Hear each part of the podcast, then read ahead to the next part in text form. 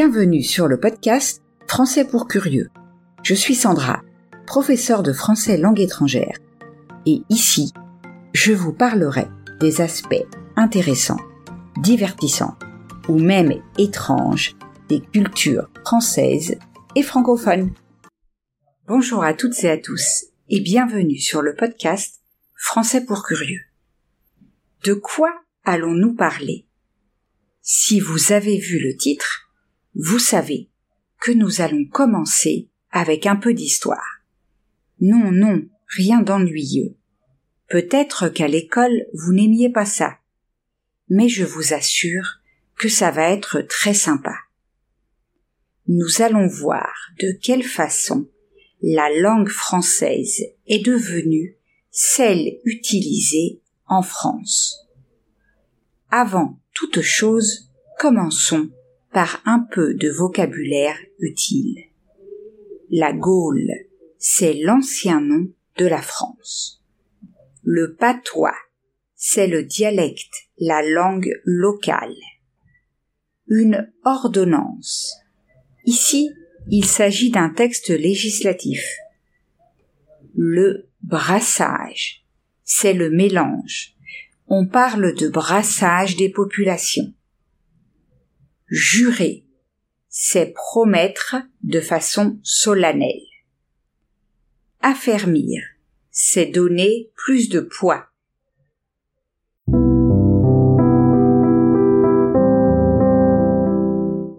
Entrons maintenant dans le vif du sujet.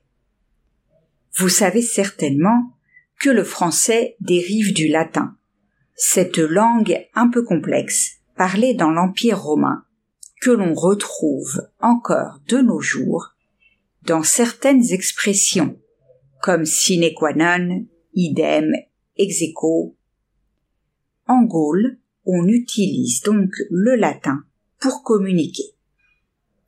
Cependant, après la chute de l'Empire romain d'Occident en 476, les peuples barbares, on les appelle de cette façon car à l'époque, tous ceux qui ne faisaient pas partie du monde romain étaient nommés ainsi, envahissent certains territoires, et le mélange des langues portera dans le futur à la naissance de certaines que nous connaissons aujourd'hui, comme l'espagnol, l'italien, mais aussi le français.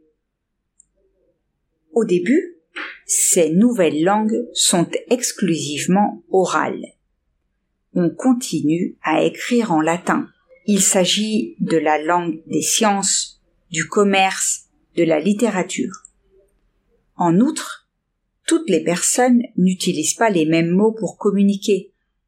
Chaque région, voire chaque ville a un patois, ce qui peut poser bien des problèmes. Comment se comprendre avec une personne qui habite à 100 kilomètres? Petit à petit, l'usage de la langue vulgaire, en opposition au latin, s'affirme. Au niveau officiel, le premier texte connu et conservé, avec une partie en français, est celui des serments de Strasbourg. Attention, c'est de l'ancien français il y a certainement des choses que ni vous ni moi ne comprenons. De quoi s'agit-il? Quelques petites explications. Vous vous souvenez probablement de l'empereur Charlemagne, celui qui avait unifié une partie de l'Europe, celui qui, dans une célèbre chanson française, aurait inventé l'école. Eh bien, lorsqu'il meurt, ses trois petits-enfants devraient se partager son empire. Et, comme souvent dans ces cas-là, ils ont des difficultés à se mettre d'accord. Que se passe-t-il? Deux des trois décident de s'unir contre le troisième et jurent de s'entraider. Mais comment faire pour que les soldats et les personnes qui les entourent comprennent de façon claire cette alliance? C'est simple, il faut la prononcer dans des langues qui soit clair pour eux. Alors, ils jurent en roman, ancêtre du français, et en tudesque, ancêtre de l'allemand. Ces langues vulgaires sont en effet comprises par la majorité de la population. Le document de ces serments est lui aussi rédigé dans ces langues. Il s'agit d'une grande nouveauté, car jusqu'à ce moment, tous les documents étaient en latin, comme nous avons dit. Mais comment ce document a-t-il été écrit? Eh bien, de façon phonétique. Comme cela, tous peuvent saisir le message et il n'y a pas de risque d'incompréhension. Donc, récapitulons. Le français arrive du mélange du latin avec des langues venant des barbares, non romains. Et le premier texte officiel est celui des Serments de Strasbourg en 842.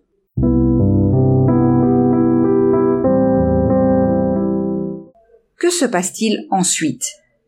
Le français prend de plus en plus de place et à partir du XIIe siècle, on l'utilise dans les écrits administratifs de la royauté.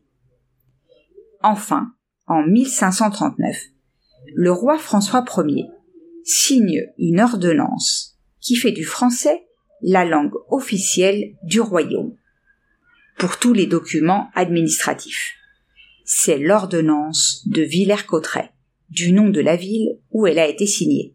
Pour faciliter la bonne compréhension de la justice et de l'administration, il a été décidé que tous les actes soient rédigés en français.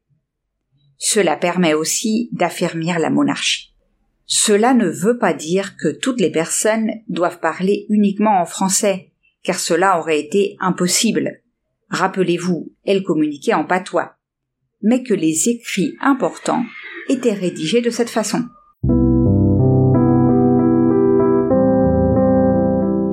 Quelle sera la prochaine étape?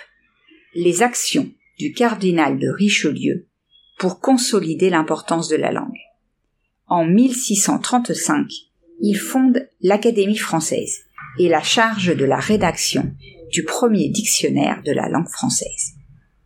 La naissance de ce dictionnaire a pour effet de standardiser la langue.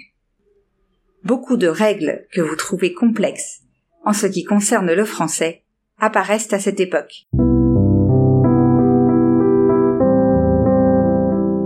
Que se passe-t-il ensuite?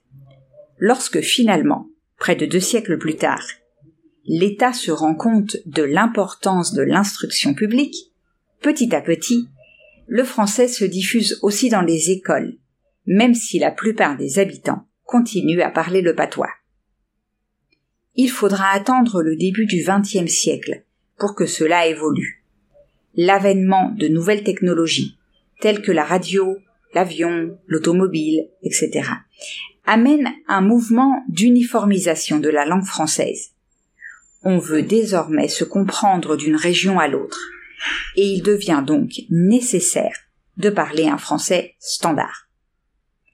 Enfin, durant la Première Guerre mondiale, les soldats de la France et de ses colonies sont envoyés aux quatre coins du monde et sont rassemblés dans les compagnies militaires.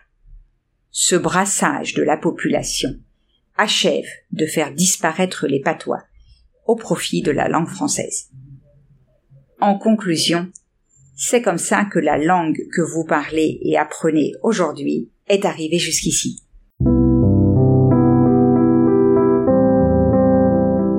Voilà, c'est tout pour aujourd'hui. Merci d'avoir écouté cet épisode jusqu'au bout. J'espère que vous avez aimé ce que vous avez entendu. Si c'est le cas, je vous invite à laisser un avis sur votre plateforme d'écoute préférée et à partager l'épisode autour de vous. Rappelez-vous que vous pouvez trouver la transcription sur mon site. Je vous laisse le lien dans la description. On se retrouve la semaine prochaine pour parler du 1er mai.